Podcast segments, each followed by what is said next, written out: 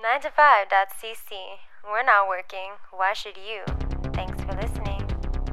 Welcome to a brand new episode of the 90s podcast. If you enjoy 90s and you want to listen to more of it, I would really appreciate it uh, if you went to patreon.com slash 9to5cc and subscribe to the I Love 90s level, where you'll get access to Garbage Time, which is a bonus episode that we record after each and every main episode. On Garbage Time this week, we talk about Tony Stark as maybe being the new big bad in the MCU, uh, following the Jonathan Majors uh, situation. We talk about Reacher, Mortal Kombat 11, Marvel Star Wars, Batman, The Flash, and The Button.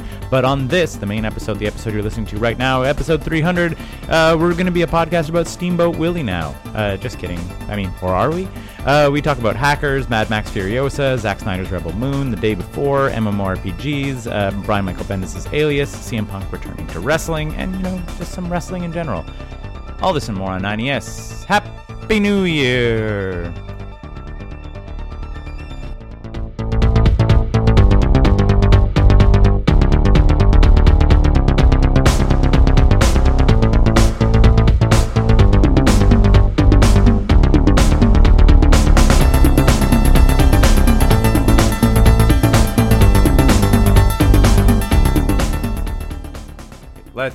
Get this show on the road, everybody. It's Christmas Eve, which means it's time for us to record 90S a week in advance.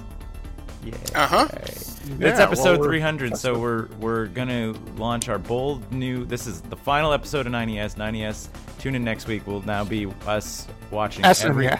S90S. S90S. Oh, Super 90S with 16 bits. I was gonna say we're gonna become uh, a Sex in the City watch through podcast with one episode devoted to every episode of Sex in the City, You sure we're not just going to do the movie 300 times?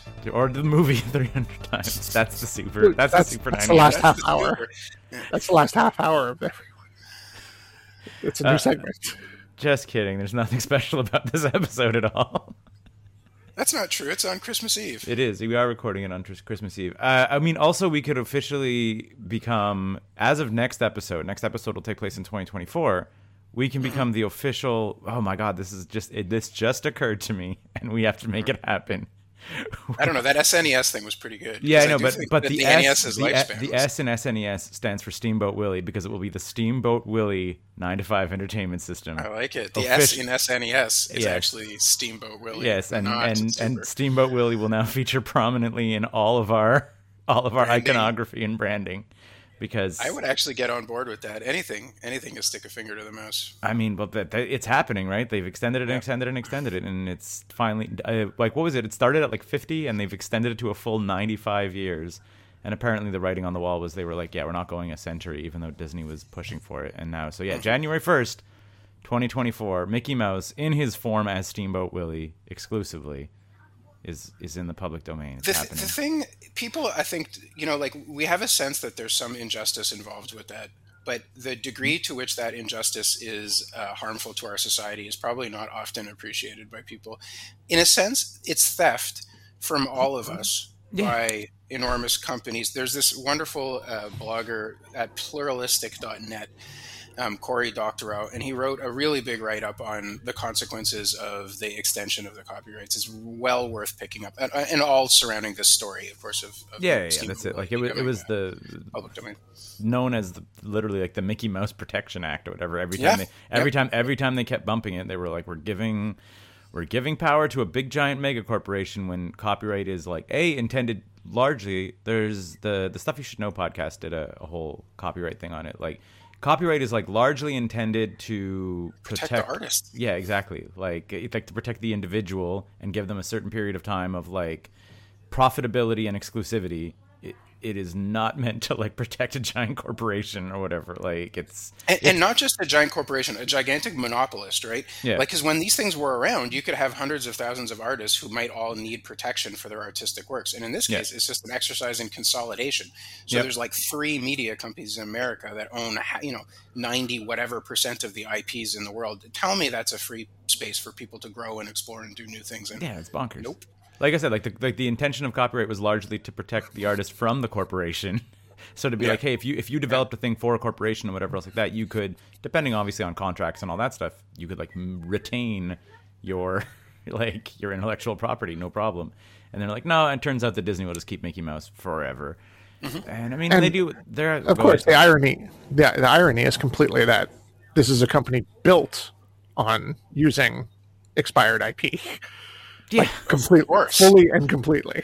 yeah. You're like, hey, Hans Christian Andersen, ha ha ha, like, and and Right? infamously, to the, to the like, point where they sued the orphanage that was gifted the IP rights Peter for Peter Pan. Pan. IP. yeah, yeah, yeah, exactly. Because what's his name?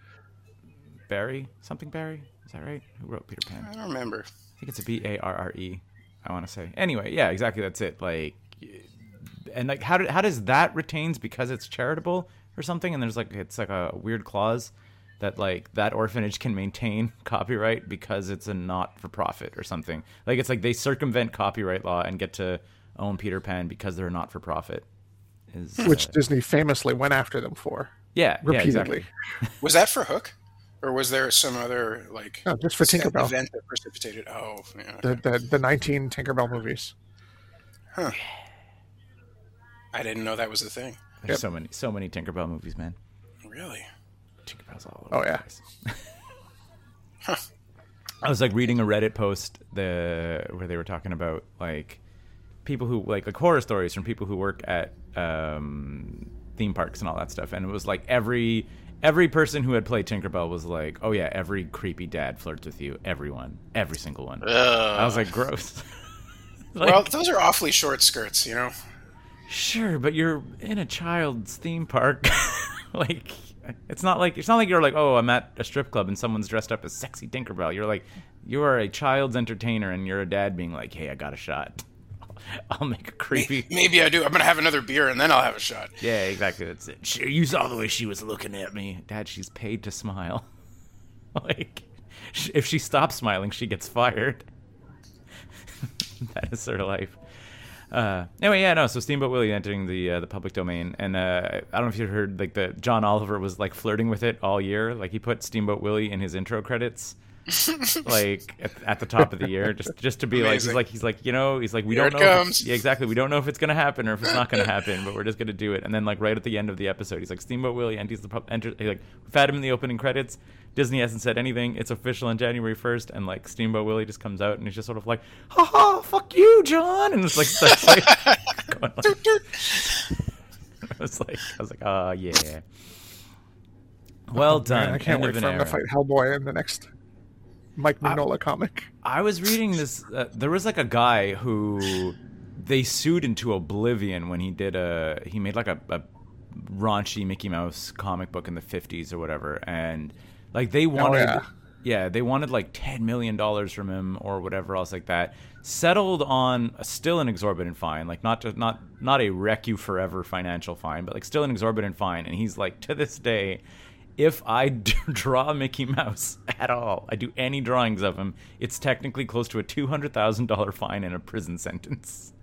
like wow, wow. that's like on court ruling, like the power I have in like this pencil. If I draw Mickey Mouse, you know, it's like the ramifications are. I wonder if he ever does it at night and just like, and just like draws it and then quickly destroys the drawing.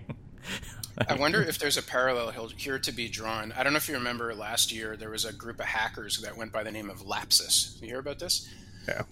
The Lapsus, the Lapsus hacks. They um, they hacked all of the source code for GTA 6 and were leaking it and threatening to get Rockstar in trouble. Anyway, the the the one of the main hackers, if if the story is true, one of the main hackers is a sem- like medium to severely autistic young man who is 18 years old and apparently one of the hacks that he did he was arrested by a bunch of officers was in a hotel being kept away from all of his computers and he used the the web interface on the hotel TV screen to perform another hack to go and, and do stuff so he's like one of those hackers and um like like this in, guy in in like like in the film Hackers, where they're like he can't Yeah. touch anything electronic. He's too powerful. He's like 19. He's, he's too powerful to be contained.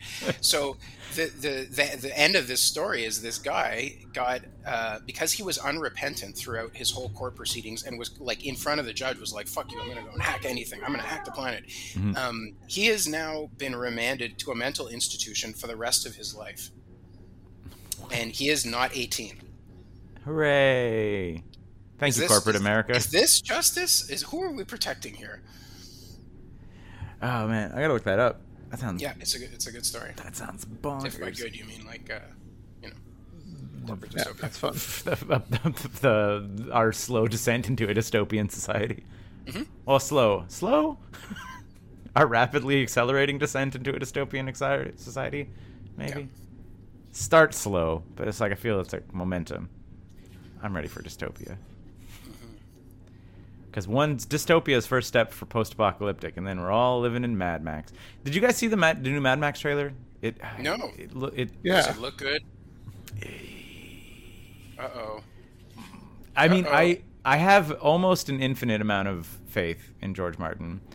Uh, George Martin, George known television and film critic.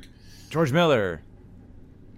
George Miller, not George Mm-hmm. Martin, or not George R. R. Martin, who did the Game of Thrones. George Miller. Mm-hmm. I have almost an infinite amount of faith in George Miller, but like it, and and people said it. They were saying it from production. He was like, "I'm going for something else. I'm leaning into CG."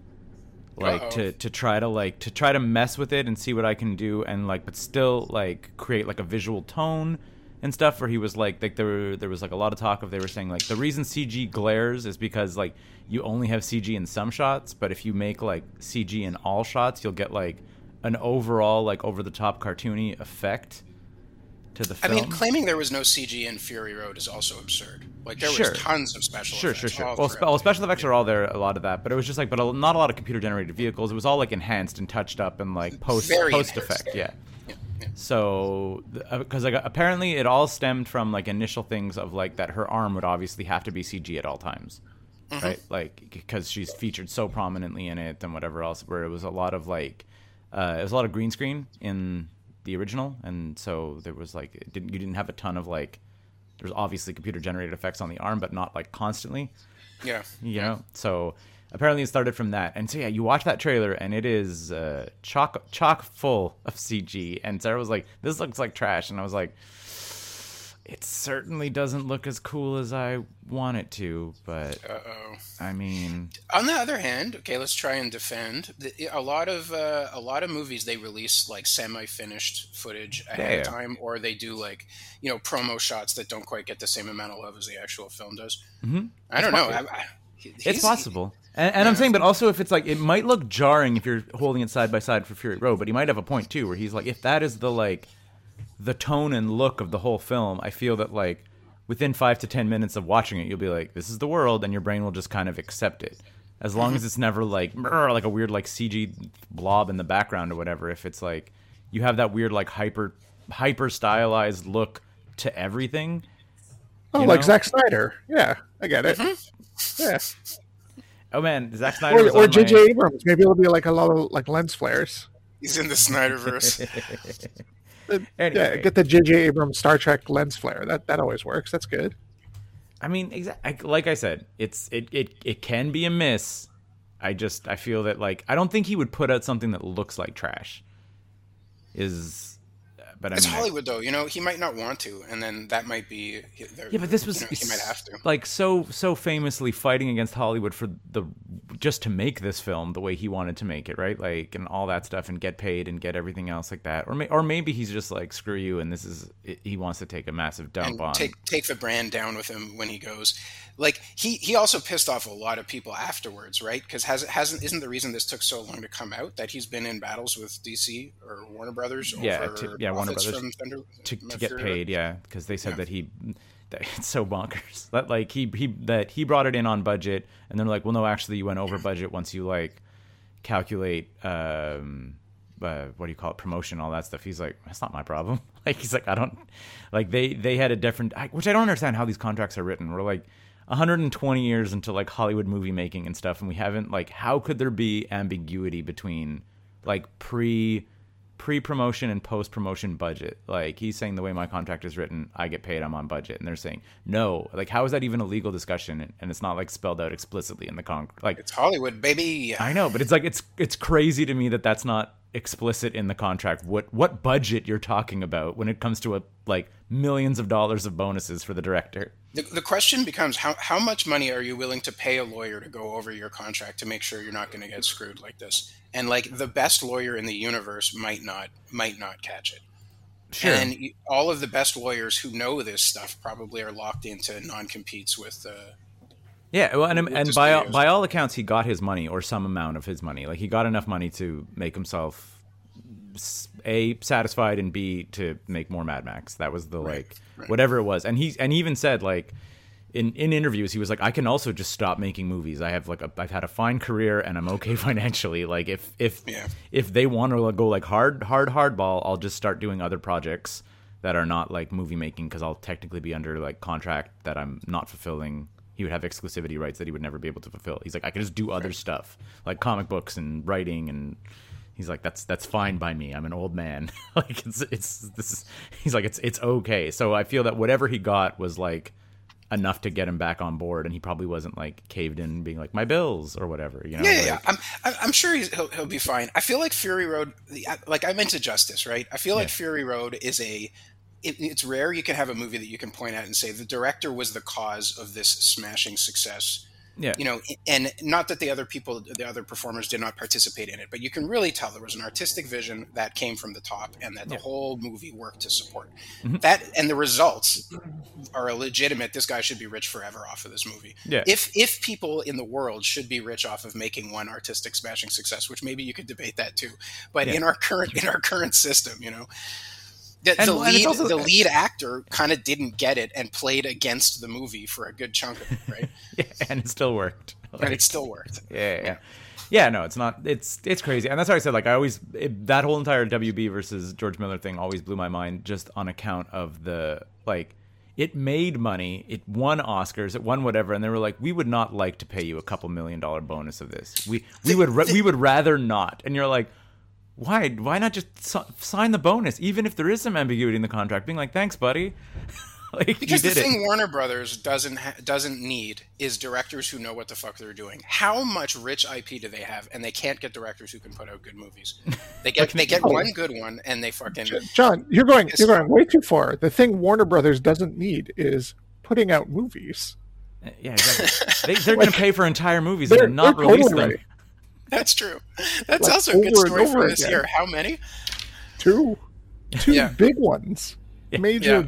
big ones with big anticipation behind them. The the Batgirl movie got shelved, box written off, and destroyed for the insurance, Tax write and off. then And then and then the Wiley Coyote movie just just got I completely wasn't even buried. thinking for of the that. same Wasn't, thing. wasn't there a superhero movie that was like a horror based one that got disappeared as well? Maybe that wasn't this year. Um, I don't even remember. No, which thinking of the weird, the, the, the weird, wild. shitty New Mutants one. That was a Marvel. Yeah, thing that was it. That was it. Yeah, yeah, that that did that did get the light of day, and turned out it was bad. It was real bad. Okay, okay, okay. That that came out this That year, was- even that though it was was like wild. filmed in like 2019 or something like that, and featured like like like before they were stars, like Anya Taylor Joy. came out and, came out last year. It Yeah. came out last year. yeah, that's it. Yeah. Like The guy from had Stranger Things, the girl from Game of Thrones. yeah, and it was just all all bad. All of it was bad. Uh, Scott, you mentioned Zack Snyder. Did anyone watch Rebel Moon? Yep. You No, watched which it? re- Nope. Oh, I was like, did it? Did not. No. Oh my god, it's such nonsense. So it's it's it is part wait, hang on. It's part 1 of the first part of a trilogy. Okay. First of all, you're like we're in full we've entered the Snyderverse, everybody, like just to just to begin with. And the version that came out uh this December is is not the final like is not the Snyder cut. Like even though it's Netflix and they're letting him do whatever he wants, there's still going to be a director's cut. I was like, we've gone like Snyderception on this of like, why is why is on, thi- hold on. why is this not the director's cut? We're Netflix. We paid you to make a movie, and then you're like, but then there's another cut coming. That makes no sense because like you're That's- also going to be released by Netflix. The It point of makes it so is- much sense true you're at Zack all. Snyder. And and also historically, there's tons of movies that have director's cuts that are you know they're a little more self indulgent. They take three hours rather than two and a half to do a movie, and they're they're like eh, more artsy fartsy. I get it. That's I think that model How only many makes sense million for- Americans go on. How many million Americans are just Zack Snyder purists that that will just follow him for a director's cut no matter what? It's totally a marketing thing. Oh, I understand it's a marketing thing, but like, but that that little song and dance of a director's cut makes a bit of sense with a theatrical release, right? Where you're saying we're Yeah. we're, we're, we're putting it into theaters, we want a runtime of X Y Z, we want this, but I was like, that little song and dance makes no sense on a Netflix release, where you're just sort of like, just release the Snyder cut, it's Netflix. Oh, it, Uh, it's wide enough with Netflix. no. The audience is so big. and it does. You've got those people who will watch both of them just to say they Yeah. watched both of them. Okay, It's free. It's free. It's making the same movie twice and making everyone watch it two times. yeah, it's just hou- hours logged on Netflix is the the real thing. The So metric. Yeah. um, yeah so apparently this is it, it's very much a adapted script for a star wars film that he uh he pitched and they shot down like watch a trailer for it there are lightsabers in this movie like it's Really? yeah like it is there are actual what do they call them? laser i don't know what they're called Photon but- sabers. yeah there's like laser laser swords Okay. uh, it is actually it is it is rebel moon Crystal part Cutlass. yeah. Yeah. Rebel Moon Part 1, A Child of Fire. to be followed up by Rebel Moon Part 2, The Scar Giver. All of this is just such we like I went through the we'll go through the characters. I went for the talking to John during D&D. The characters are nonsense. So the, the the plot is it is set in a fictional galaxy ruled by the mother world whose military, the imp- empire, I'm sorry, the Imperium, my bad, threatens a farming colony on the moon Veldt, Kora, a former Imperium soldier, ventures on a quest to recruit warriors from across the galaxy to make a stand against the Imperium before they return to Veldt. So, Suikoden, I guess, in space.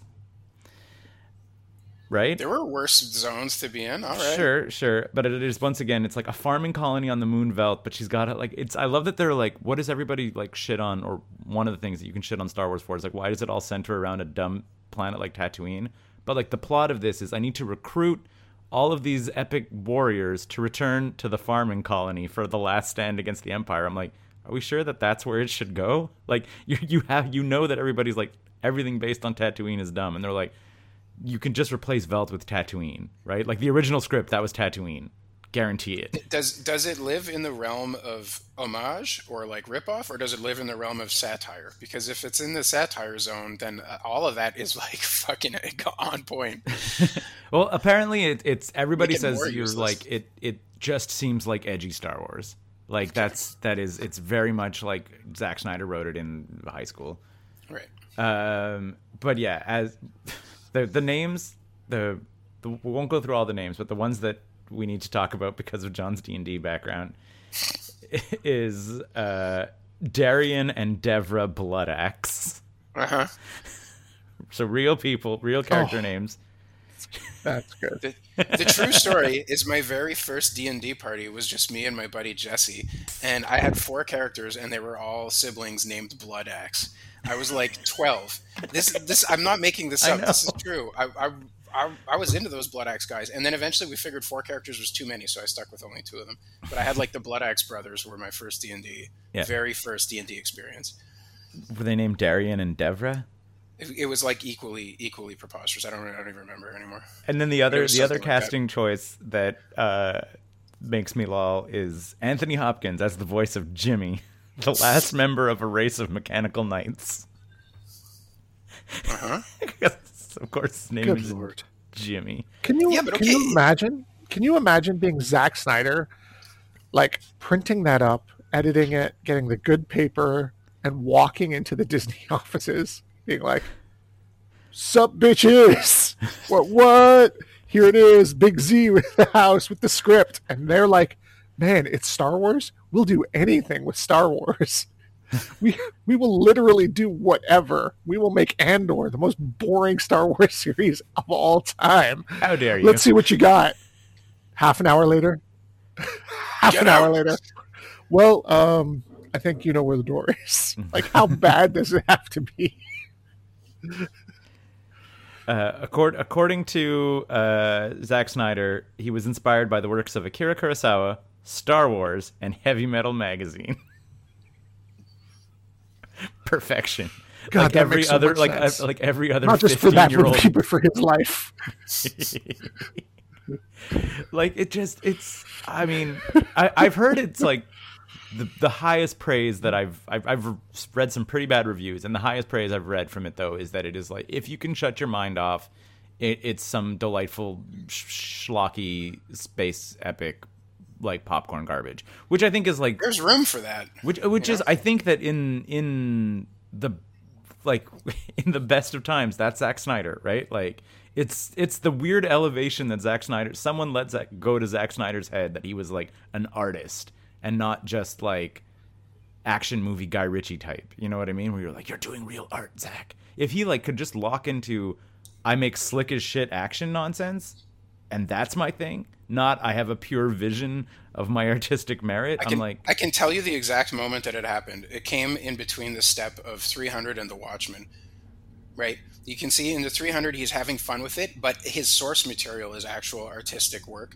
Mm-hmm. And then Watchmen also the source material is artistic work, but he goes into his step of like pushing and pushing and pushing and going. Yeah, he's like, I am the artist here.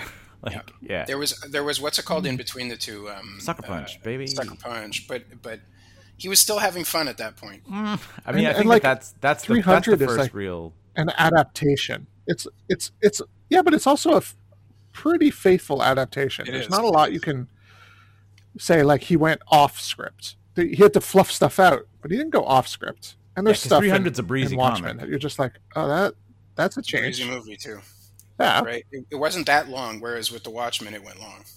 Yeah, Not yeah. that the Watchmen the comic wasn't long, but you know. yeah, yeah, but there, there was changes instead of just like fleshing out, fluffing Mhm. up. And and some of those changes were just like, huh, that's uh I remember watching the Watchmen. I think the the first Like- like the the the true the true like Snyder like the true the true Snyder ishness coming out was I was like, oh, the Watchmen thinks like the Watchmen film thinks the comedian is cool as hell, like, and you're like, Yeah. at no at no point in the comic do you get the vibe that the comedian is cool as hell. Like you're like he's a gross rapist and a monster. Almost at every every Yeah. single panel, he's deplorable. But the movie's like, look how cool he is. And I'm like, in, in his "Oh." defense, I think the ending of film Watchmen kind of worked. Oh, yeah, I, I, I like the- the, the the, the alien, rewritten uh, ending was is alright. reasonable. John was good too. There was a lot of that movie to like. There like there are there yeah, are but things the in that movie idea of are making okay. the comedian the the one that the cop wanted to get the smiley button sticker and put it on the back of their cruiser. That that's the that's I don't know. You, went you don't think that's a little thin blue line tag that is uh, as relevant today as it was in the, in the 80s? I mean, Marvel is in the process of changing the Punisher logo because they don't like what it's become. yeah. I mean, That's, that's think about that- that. And and Zack good. was like, let's let's go the other way with it. Let's make this horrible character just just desirable. Let's. Yeah. I want I want security guards for Garda to wear the smiley face pin. Yeah, you're like, Ugh. yeah, exactly. That's it. You, you, you I don't make- know. I'm dialing it back. I think I kind of like the Watchmen. What was what did he do after? What was the next one? Because I feel like there's a dead zone in between that and like Well, the modern. I mean, I think he goes straight into like Z- I, I think it's Zackverse. Superman Yeah, yeah. Batman. Oh, well then. Yeah, something happened there. Yes, exactly. And that's what I said. I think that he was like, what did I, you say?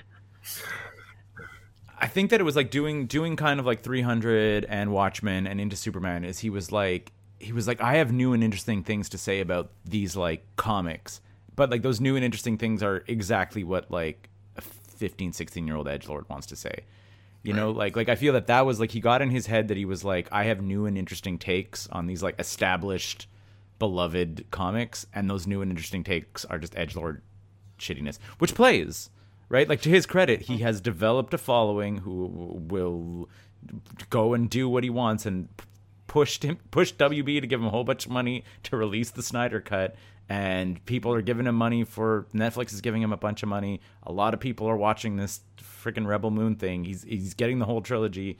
Scargiver, which is the name of my new D and D character, is uh, is coming you out in name April. your sword or your bow Scar Giver. You know, Scargiver. Sucker Sucker Punch, Man of Steel, Batman versus v Superman. wow. So Sucker Punch was post Justice Watchmen. League. Oh, I thought it was. Justice League. Huh. Yeah, it's uh there was Guardians there too. Watchmen, Legend of the Guardians, the, the Owl movie. Oh yeah. I didn't see it. The It first recruit. great. Oh my god. It's like the a weird first fantasy recruit. thing with owls. The and first recruit Punch in Man Rebel. Steel. The first recruit in Rebel Moon is a smuggler and criminal. How did? Where did he come up with this? Like the first Come recruit's on, a man. smuggler. The whole thing's got to be a reference. You know, that's it's it's it makes sense. I guess. But like, just mix up the order, you know. Like recruit the recruit Jimmy first, then go smuggler. Don't make smuggler the first one to join the crew. Oh my god. One of the characters' name is Atticus Noble. Atticus also- there- Noble. There's King King, King Levitica. Oh my God, Balisarius, a tyrant who has seized control of the mother world. I'm I'm I'm kind of into seeing this now. I feel like uh, it, it, if it if it if it's able to laugh at itself and us and Star Wars at the same time, then it it it could be good. I'm gonna wait until Joss Whedon has a crack at it. The, Whedon, the Whedonverse. The Whedon the Whedon cut. Release the Honest. Whedon cut. Dash Thiff. These names, like he had to just go to like a D and D name creator to just punch these. Or or he's doing like sat like Star Wars satire name creator. You know, sure, It- like I said, it's Noble. That's fucking good. ad- It, as in it's it's terrible, but it's good. You know. Um, Heavily injured but but alive, Noble is recovered by Motherworld forces and revived after having a psychic conversation with Balisarius, who demands Noble end the insurgency against him and bring Kora to him alive so he can execute him himself. What's the force in this thing? Do they explain what the like the Oh, magic what's what's magic? magic powers? Yeah. Hmm. I don't know. Is there magic? There has to be some kind of Father Sindri, the local village chieftain. Uh, I don't know. I don't see. I don't see any expressly like magic. Hmm. Hang on. Quick, quick Google. Is there magic? I don't know if I'm disappointed or if I'm if I think that it's like a bold choice. The source.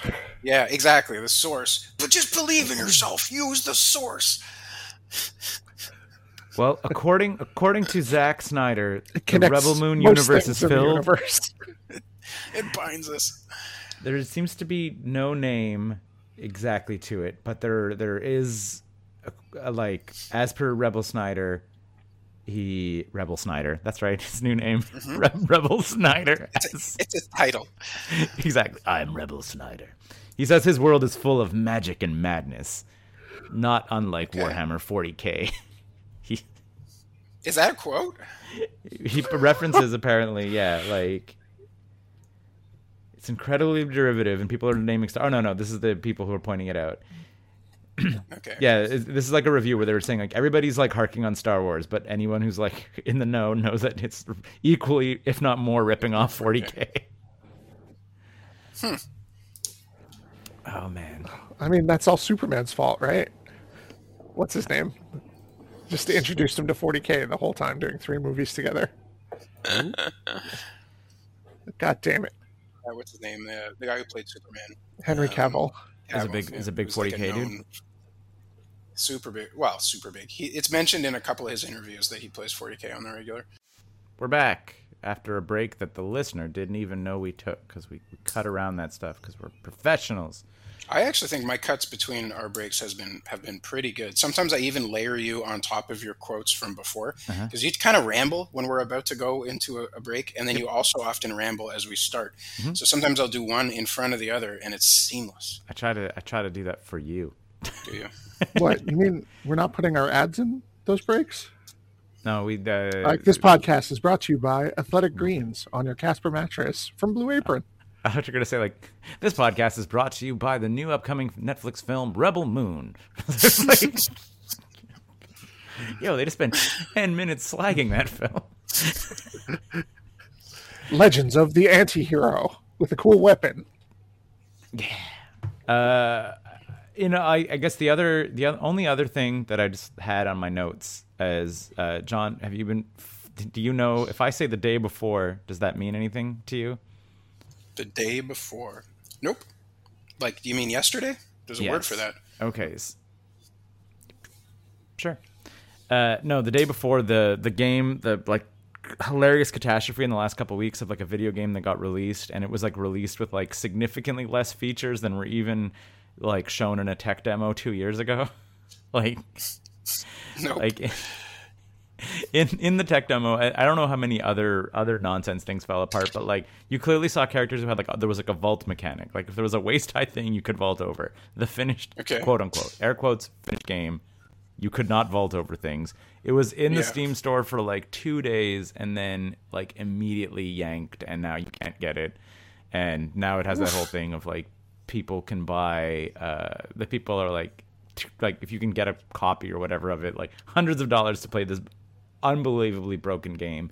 It was announced as like an ex- the day before was announced by Fntastic Studios in 2021 and was promising to be like an expansive survival MMO set in a zombie ravaged dystopian future. Uh, and it was it was I think the most like wish listed game of 2021 on Steam yeah. and yeah. uh, yeah, just just catastrophic and like is not that game looks terrible, missing playable features that were demoed in previous things, and then they just they just bailed. And uh, Okay, okay. So I just I just read up on this. Maybe I did read a little bit about it before. So it's an MMO survival horror, which in a lot of senses could be the exactly the MMO type of game that you that would be different for the MMO genre, rather than like fantasy run around smash the enemies. It's just like everything is always falling apart. You got to work together to survive. So it, it could be super cool. People really want that game. The thing is, MMOs Yeah. are always a million billion times more complicated to put together than anybody ever expects, and many many bigger studios i think have bit off more than they can chew in the mmo space i don't know sad story but um, yeah don't release broken crap yeah, yeah, you know It just seems- i don't know it seems- it if you're seems gonna charge money for like- it should be okay yeah. The studio announced announced its closure less than a the studio announced its closure less than a week after the game was released. wow Wow. That's pretty good. Yeah. Like I mean, I feel that it was probably they were just like, well, we're out of money. Here's here's our is the thing we have even workable? This is they launch it, everyone's like, no, it's not. And they're like, well, we're done. we're done goodbye Yeah, exactly. Can't do this anymore. I Yeah, mean I think that, that like video games in general aaa titles these days take hundreds of millions of dollars to make. And an mmo turns a game that could be a 100 million into 10 million or 10 hundred million. And then even if you wanted a bigger more aaa budget mmo even higher. Mhm. um, it's uh, yeah yeah i'm not surprised. Yeah, yeah, yeah, that's it. I, like I said, the only thing I can think of is that they were, it was, it was their their hail mary pass of just being like, if anybody has any fun with this shit that we've made, we can maybe start generating revenue and like dig ourselves out of this failure that we find ourselves in. And it was like everybody was like, no, you've you've given us garbage, and then they were like, all right, then we're closed. Goodbye. Uh, I, I haven't yeah. really been paying attention, but I feel like it's been a while since there's been a lot of big MMO kind of titles coming out. People have backed off of it just because it's so big and crazy and hard to make a good one. and especially I think that you have like the the World of Warcraft like toehold like is just so big. You're like you you need to go against this this game that has has the model, has the setup, has the player base, has everything else going on for it. That you're like, if anyone's sitting there who wants to play an MMO, there's like the best one is kicking around at all times, right? Like with Yeah. a with a with a strong player base and a support structure, and it's already developed, and there's new content coming out every month or whatever the heck it is, and like I all think there's also crap. a ton of niche ones that are still hanging on to, Like like, Eve. the Lord of the Rings, Yeah, and Eve. Eve, and Ultima. um, there's the DDO online one was around for a while. Yeah. Mm-hmm. Oh, Done. and um, what's it called? Uh, Elder Elder Scrolls John, and Fallout, right? I, I have a I have like a sudden theory. Is the reason that WoW was able to succeed over EverQuest the fact that EverQuest released a sequel instead of just updating the whole game? Like it gave everyone a jumping off point. Mm, I mean, that probably helped, but E- EverQuest was lived in a space of like 90s gaming or even 80s gaming. It was made by 80s gamers who were expecting 80s type of stuff, and WoW Yeah. was like just made everything easier. A lot a lot of clunky shit like resting that would take forever in in EverQuest. You'd spend like 20 minutes sitting there while your character filled up on hit points, not playing. WoW made happen in a tenth the time, and the size of the world, how much problem it was to get from one point to another, was just a million billion times easier in WoW. So like so many little things like that added together to make the experience like a hundred times more fun. And and there's like the, the the type of player who appreciates a little a little difficulty in their gaming experience. And like that's okay too. Everquest was pretty awesome in that regard. But you can even see it happen over the life of, of world of warcraft where at the start they had 40 person raids where you had to have 40 people who were fucking paying attention and who were on, like on. Do you have yeah. any idea how hard it is to get 40 gamers on a friday night to like be on not I'm not saying on like you're on and in front of your computer and clicking your mouse. I'm saying on like you have to respond to your raid leader's calls. You have to be watching the screen for particular actions from the enemies, and you have to be doing either damage healing or whatever all at the same time and managing your rotations. You had to be like like the freaking Wayne Gretzky paying attention, and 40 people at the same time was outrageous. The first oh, um, Leeroy Jenkins. Yeah, yeah, yeah, yeah. So, and the, the Leeroy Jenkins moment happens in a 15 person dungeon, not a, not even a 40 person dungeon. The the it got even crazier, and they they uh, the classic WoW ended at Naxxramas with 40 person dungeons, and after that they shrank the raid size down to 20. Like the big raids were all 20 afterwards, and I, I think even now they it's 15. They might have even mm-hmm. shrank it even further. I'm, I'm, making that up. It's been a while since I played WoW, but I but think they made a lot. Yeah but w- when they released the sequel, it gave people pause, right? They're just like, I'm an EQ player, and now I can either A, EQ2, or B, try WoW. Mm-hmm. Like there was like a real fork in the road at that point that I'm not sure would have happened if they would have just been like, here, here's the expansion pack for EQ. Yeah, EverQuest also got expansion and and, and it was EQ2 came out. There was another one, Asheron's Call, that was really really big at that time as well. Yeah. Uh, yeah, but I was I was also going to say that like plus a lot of those EverQuest players were like regular Warcraft players already, right? So there was like they had a, they had the hooks in with like like Warcraft two was already out. And I don't think War, Warcraft three came out post WoW, right? I want to yeah. say, yeah, is that right?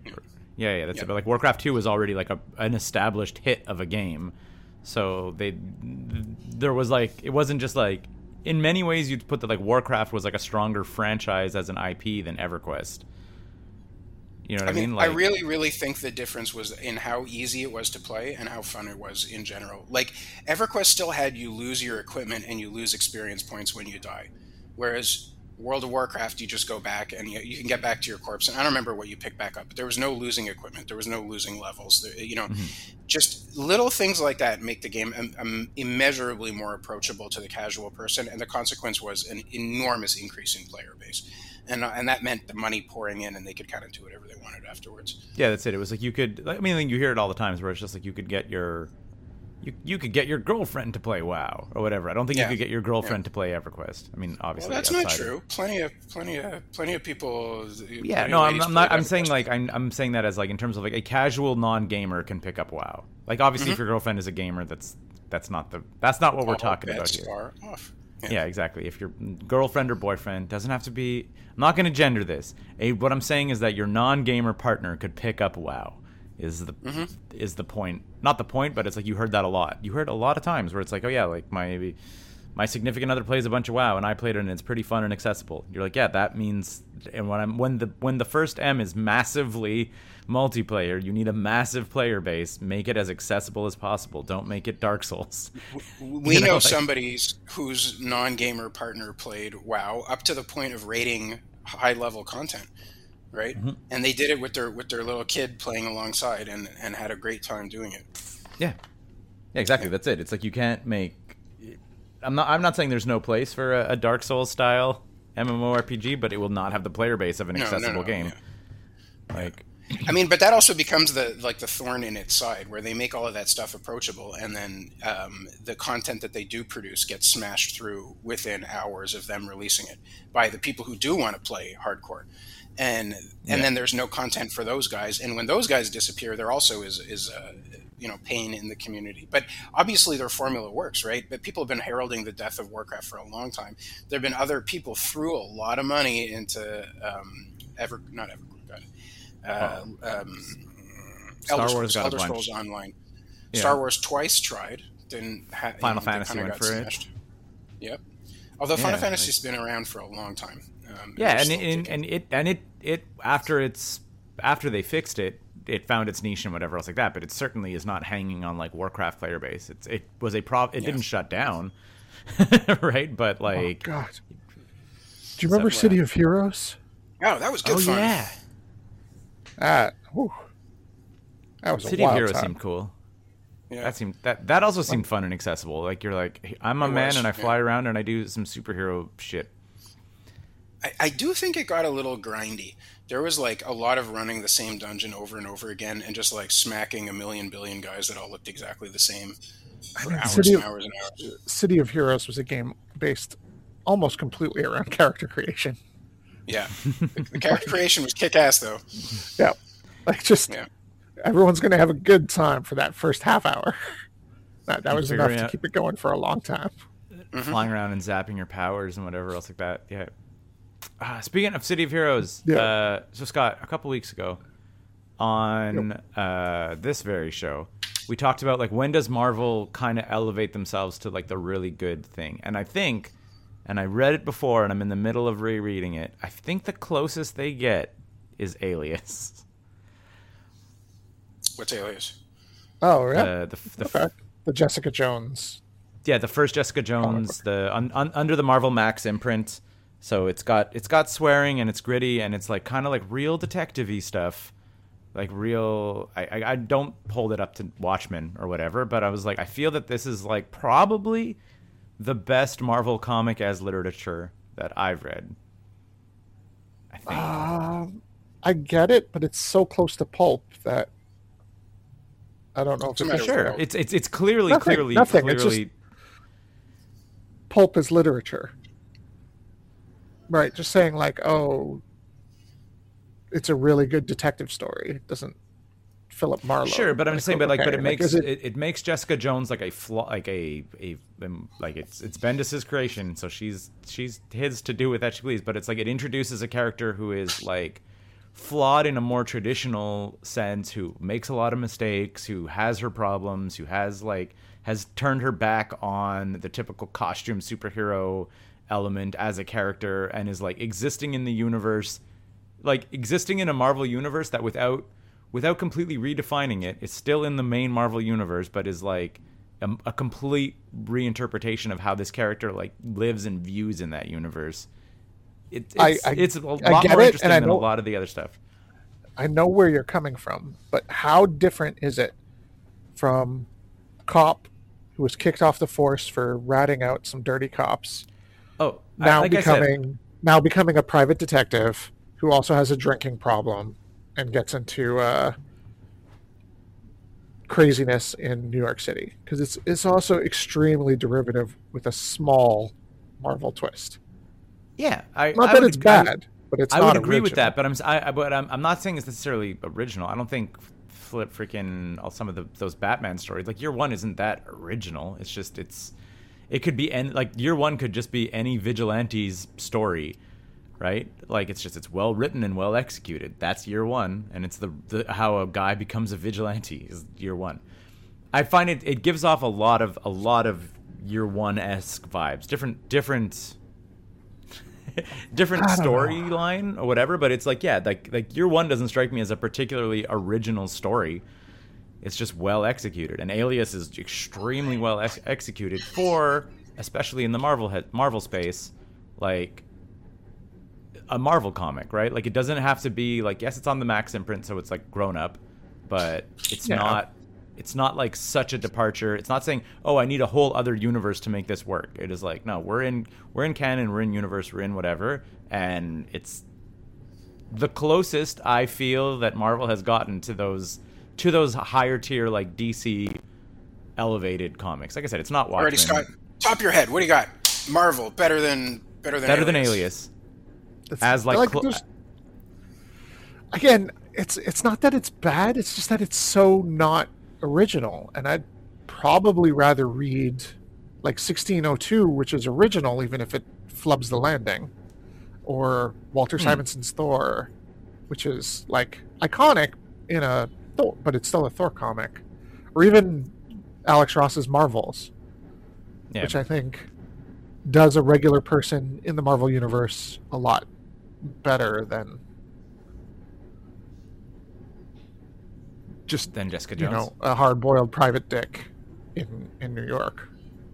I feel like, Like- none of those sounded to me like you were picking them because they were more literary. That might be Keith's Again, point, just- that this is the most literary of the Marvel offerings. yeah, Yeah, like like like, half I mean, half that's an like saying- issue. Ten No, I was things that like, there's half an uh, issue I of hate you Alias is, that is is such a basically- good. It's like saying ten things I hate about you is a really good rom com, and it's like yeah, but it's it's it's a Shakespeare story redone. So saying that like this is a really it reminds me of reading books when it's just, you know, taking Philip Marlowe and making him a former superhero instead of a former cop.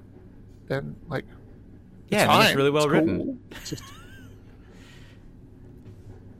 Like for a comic a comic book, like half of like there's one issue where it's like literally half of an issue is like a bit of a scumbag detective questioning her and trying to like pin a crime on her. And it's like half the issue is dialogue back and forth between the scumbag detective doing the interrogation of her and trying to pin the crime on her. And it's like compelling and good reading. There's that's a good But- like to me that's how- good how different well is it- written Sure, but is it is it significantly better than Bendis Maleev Daredevil or Bendis Oeming Powers? well well Like, so it's- it's yeah right Powers is world. not in canon though, right? Well, no, it's its own thing. It's not Marvel, but like Bendis is just That- playing that the same song. Literally, the ar- that, I feel that this is the argument we're having: is where does it exist in the in Marvel? like this is it, this is exclusive to Marvel conversation. Obviously, Bendis no, no, no. I'm talking about originality. Originality. If he's doing, you know, gritty cops in a superhero world, well, that's something he did ten years before. Well, no, Alias is Alias is pre his Daredevil run. Is Alias is 2001. way after Powers, and af- way after Powers. Powers is But about it- a superhero who then turns into a cop, and Alias is about a superhero who turns into a private investigator, and they solve crimes in a superhero universe. Like it's I'm not just sure so you why we know- need to be just so you know on it's- creativity. Yeah, just you know, it's also not not way after. It's he he Power starts in 2000, Alias starts in 2001, and it's the same writer. You're uh, comparing. well, the- they, there you go. So he's writing the same story that he wrote independently, but now he's like, "Oh, I gotta, I gotta do it for the Spider Mans." Yeah, I This know, time Spider-Man it will doesn't- swing by. doesn't- But it doesn't mean that it's badly written. I'm saying it's it's well written, and it's like it's I- probably one of the better written in terms of real just writing and and and like writing as a craft in terms of the Marvel universe. It's it's a high bar. It's it's like a high water point for a lot of what other Marvel stuff is. And comparing it to other Marvel stuff exclusively, obviously there are better comics than Alias. I'm not saying it even maybe needs to be on a top ten all time. I'm saying for Marvel, as like literature. It it's the closest I've seen blasting through all these Marvel comics. I, I, I, I can't call it literature when it's just a different genre of comic. Hmm. Just just because it's not superhero fiction doesn't mean that it's automatically literature. I think it's really really well written and well executed. That's my point. Like I mean, I feel that there's been other pulpy shit coming out of Marvel that's not super well executed and well written, like in a way that I care about. Like uh,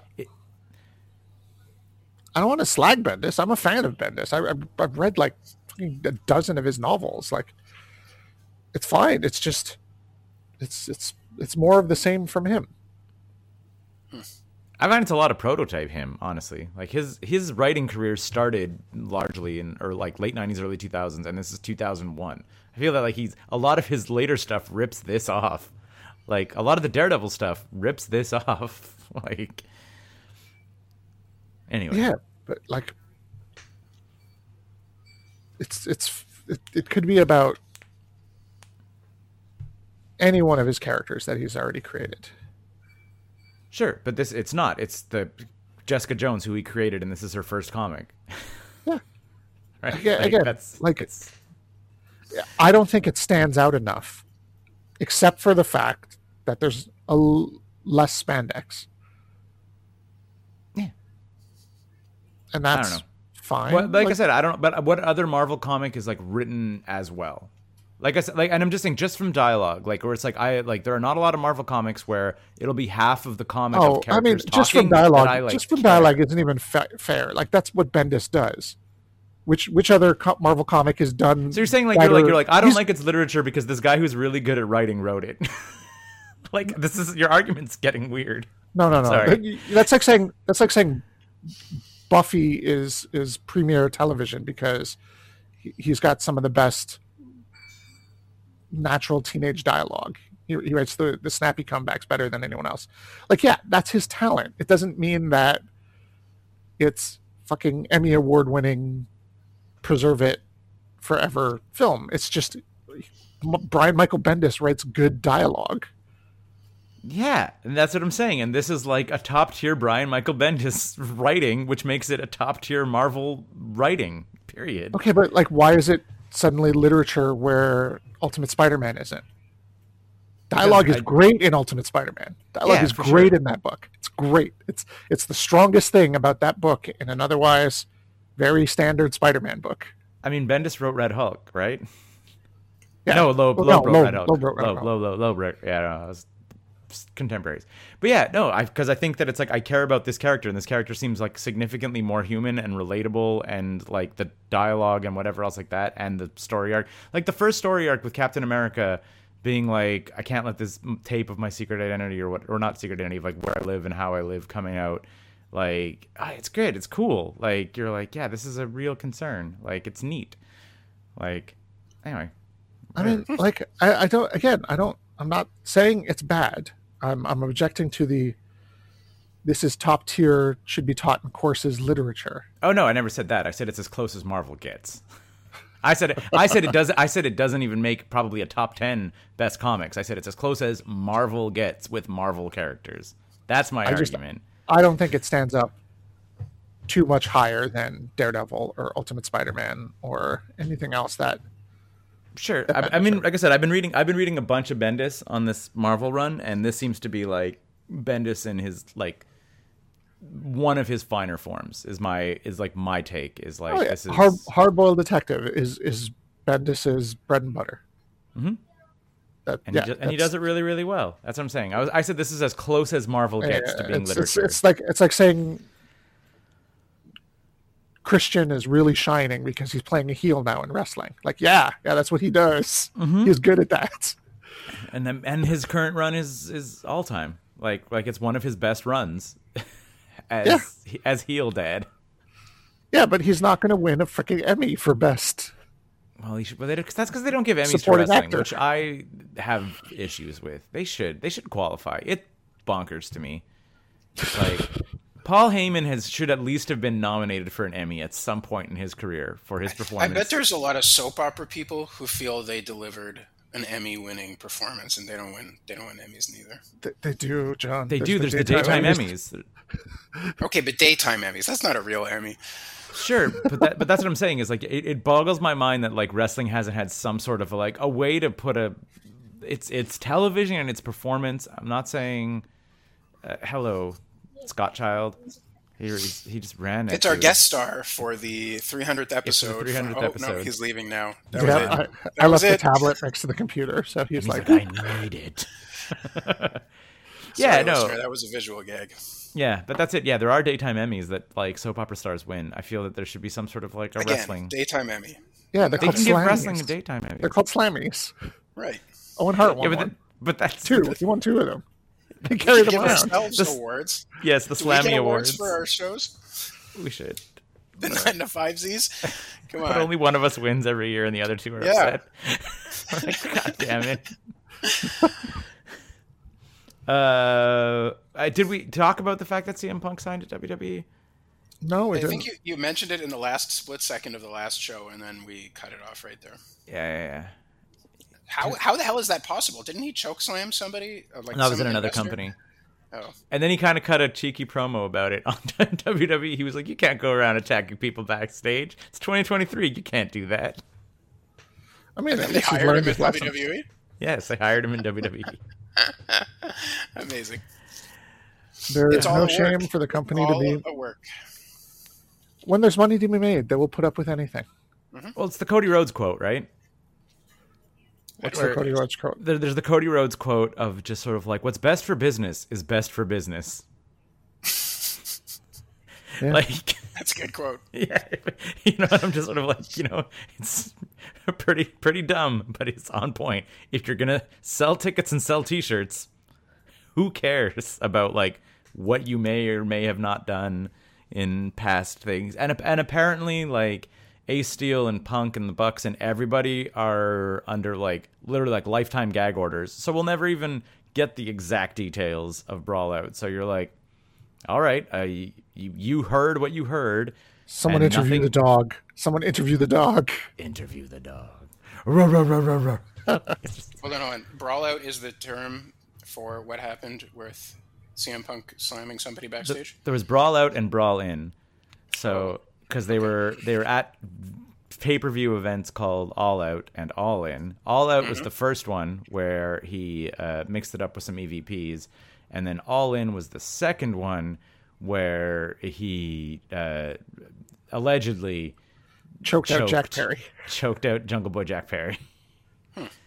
And then uh, was like, and and and scared. Oh man, did you hear the um, Corey Graves thing? No. Oh my god, it's like Corey Corey like uh, there was like a back a backstage attack sequence and Corey Graves commenting on. it. He's like, "Did you see that? He was scared for his life. He was scared for his life." I was like, "Oh, you guys are such pieces of shit." Because Tony Khan was the owner of AEW when talking about the All In was like, "You don't understand. Like, I had to take legal action. I was scared for my life, like whatever else like that." And and now Still WWE is just, is just twisting the knife of just What what angle for you, Keith, was the one where you personally realized that they will do whatever for money? where like the- nothing is off limits if there's money to be made. Because I've So- I've got a solid answer. I mean, like the, the first time, I'm trying to think of like the first time anyone anyone can come back and make money. Uh, well, like the the purchase of WCW and the milking of NWO was like a big one, Okay. Right? Like that was I think that was like the first like oh they don't care. Like there is there is zero zero caring about like this company tr- gunned for them, tried to take them down. These are guys that like in a business term like stabbed them in the back and took like took fans away from them like Hall Nash and uh and Hogan Hogan. and whatever else like that and it was just like these are the guys that like added legitimacy to your biggest competitor and like and and made a go of it to the point where there were there were weeks where WCW was winning the Monday Night War Yeah. largely on the back of these three guys and then you're just like here they come back and it's not like we repackaged them or anything it was bam, bam, bam, bam, exact same introduction they're Yeah. like there's money to be made these are the guys in their exact form that almost like took us out and here they are now on our on our brand We just pay them more now. yeah So I well, I have two. I have two. One before that one and one after that one. The one before that one was a was a failure, but definitely showed a complete a complete lack of caring, and that's fake Diesel, fake Razor Ramon. It's like Yep. the wrestlers have left, but we still own their characters' copyright, so we're going to put different people in their costumes and say, "Look, it's the same guy." it's Razor Ramon no it is not It is not. It's Diesel. Okay. No, that's not. And this the shamelessness and the the the like mindless audacity to try that. Hmm Hold on, but if it had worked, they could have had a new Hogan. They could have had a new every every mega mega a new Andre the Giant. Why the hell not? I mean they tried that with Big Show They had to try. Yeah. Uh, and the other one where it was like a personal thing, and Was it's just Flair? like, oh no, it was Matt Hardy and Edge and Lita. Yeah. Where where Matt Hardy and Lita were a real life couple, and Matt blew his knee out and had to go home for six months to rehab it and get surgery. And while on the road, his girlfriend slept with another wrestler, and then they fired Matt Hardy before he even came back. So he just was like, "Hey, internet, this is what happened. That guy that you love, he slept with my girlfriend. That girl that you love, she cheated on me. This sucks." And they're just like, "Well, now we're going to have an angle where we're going to rehire you, not tell anyone, and have you jump out of the crowd and attack them." It's like, oh, and he You was guys like did I could that. u- I, he's like I could use the money Yeah. Wow. sign signs on the dotted line. But also Flair. Flair Flair's run was a big one. In terms Which of one? I'm just saying like like the initial the initial signing to WWE or not the initial the Where it initial shows up with the re-signing. big gold. Yeah, yeah, yeah. That The, was ni- also the a- ninety, the ninety-one one, or the yeah, yeah, yeah, yeah. That's it. Like his first his first jump from uh I don't know what was it was it still WCW or was it another it was or was it WCW. WC WWCW whatever it was I don't know. it was WCW. Yeah, old, old school WCW. That one was great. His first Hey, jump was like hey Ric, can we have the belt back? Sure. Can I have my twenty thousand dollar deposit back? No. oh, Okay then. I'm gonna go on WWF television with the belt. because it's it's it was a great big gold belt that he had to put a deposit like- down to like use as a prop. And I am was the like, real world champions. And then they didn't want to give it back. They I don't don't want think they to. could afford to at the time. Amazing. That's yeah. this was like yeah, this was pre pre people pumping money into WCW. It was still like a just Pre Ted kind of Turner. cap- It was yeah, Jim Crockett still. yeah, Jim Crockett like cable access, whatever. It was it was a, a quote unquote big deal, but like nowhere near what WWF was, and even WWF was not a big deal in the early '90s, right? Like it was, they were they It was were both post Hogan Hulkamania yeah, yeah wildfire. It was they had lost the NBC contract. yeah that's it. It was uh they were short on stars and everything else. So anyway, but yeah, like yeah, the initial Ric Flair signing was a like not that I super remember it, but like I remembered it being like, wait a second, like even as a little kid being like, he's not he's not on this show, like Just just the refusal for them to do Flair versus Hogan. So dumb. So maddening. Mhm. They didn't do it in his first WWF run. The two biggest world champions of all time. Never They faced each other. they didn't make them fight, fight each other. Oh, I mean, because They made him fight Macho Man. Terry would Because be. someone hel- has to lose. Yeah, because It's someone not just that. I think it would also. Flair's a bit of a shit. I think Flair would expose Terry pretty badly. like, As being a terrible wrestler. yes, like I don't. I don't think he would work the way Hogan would want him to work. And Flair's like was a big enough name and a big enough ego to like. It wouldn't be the death sentence that it would be for like any other wrestler who refused to put over Hogan. Like But Flair, Hogan Flair can wrestle. You saw those Japanese matches, and also he's Yeah, like but- six but- seven. but by the, but by the nineties, Yeah, I, I, I, feel think like I think if- by the '90s, Hogan would have been hella exposed by Flair, and Flair would have been the guy who would like not protect him. Took the down way- Hogan. Well, yeah, but also, but just not protect him. Even if like I don't Hogan, there's no way that Hogan as a as a as a bread and butter WWE guy, there's no way Flair would go over Hogan. Period. Like, which I think Flair would have a Yeah. problem with yeah, right? Like uh, he's the however much like reputation he has, whatever, especially in that era. They're not going to put Flair over Hogan because that's putting that's putting WCW over WWE or WWF in a lot of people's mind. And I think well, in I mean, the they did process, the title. yeah, but just um, not not like I'm saying, they gave AJ the title also. Like it's like they, they'll give an outsider the title, but it's like it'll, it's hard pressed to give an, put put an outsider over one of their guys, right? Anyway, and then I think that in the process of losing to Hogan, he would have just he would have like Shawn Michaels did Yeah, in like an era where they're you know like that would have been a, a way worse deal.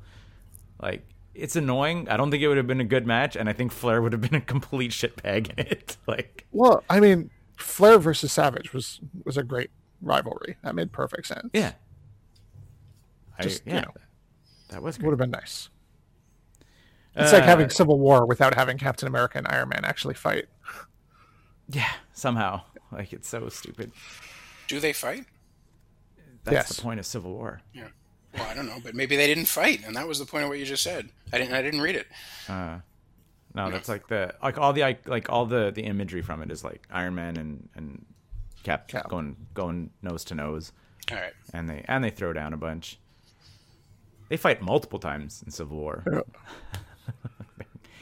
Uh, this was A very special. 90s300 stay tuned uh you want to you want to right now listener go to patreon.com slash 9 to 5 cc and subscribe to garbage time to hear scott and i talk about uh the end of the murder at the end of the world I didn't finish it, so that would be wild. well It's we're not gonna We'll do well, it for next time. well i mean scott you talk had about one the first five episodes. you had one assignment which was to finish it by this so we're not going to talk about that I watched really three episodes in the last two days. Give me a break. i've got takes about the ending takes that will have to wait until Let's save January. him. Save him for January. Such old takes by the time they get there. They'll be But stale. don't let that stop you from going to, to Patreon because not only is that upcoming garbage time going to be there, but all the old ones are too. yeah, there's so many. There's like 50 of them, maybe 60. A I lot don't of know. garbage. Like if you're locked in the bathroom at your your family's New Year's party and you're just oh for damn, oh damn, I'm up to date on 90s. Guess what? For like four bucks or something, you can get like another hundred hours of 90s yeah, I'm so sorry. just for you. think, Uh, think about the car ride home with your like idiot cousins. Like you, you're going to want something to listen to. It's Mhm. right there. you can listen to your idiot friends Yeah, instead of your idiot cousins. because you can pause us when we piss you off. Uh, happy New Year. I guess. I guess the next episode will probably be a year in review. We didn't really plan this properly, but yeah. Nope. Maybe. What Yeah. if what if something really good comes out in this next six days? Come on. Like, I mean, we maybe we will watch film of the year, Rebel Moon. I'm gonna try to. Yeah, I think it's two and a half hours. God, I probably will too. Oh my God, why is that bad movie two and a half hours long? That's not because okay. because the Snyder cut's gonna be four. You know, like and And remember in this is this is this is part one of the first part of a trilogy. Like they can't just say it's six films. it's got to be a trilogy. You Ugh. fucking insane person. Uh, this is 90s. Thanks for listening all year long, and see you next year. Year. Bye.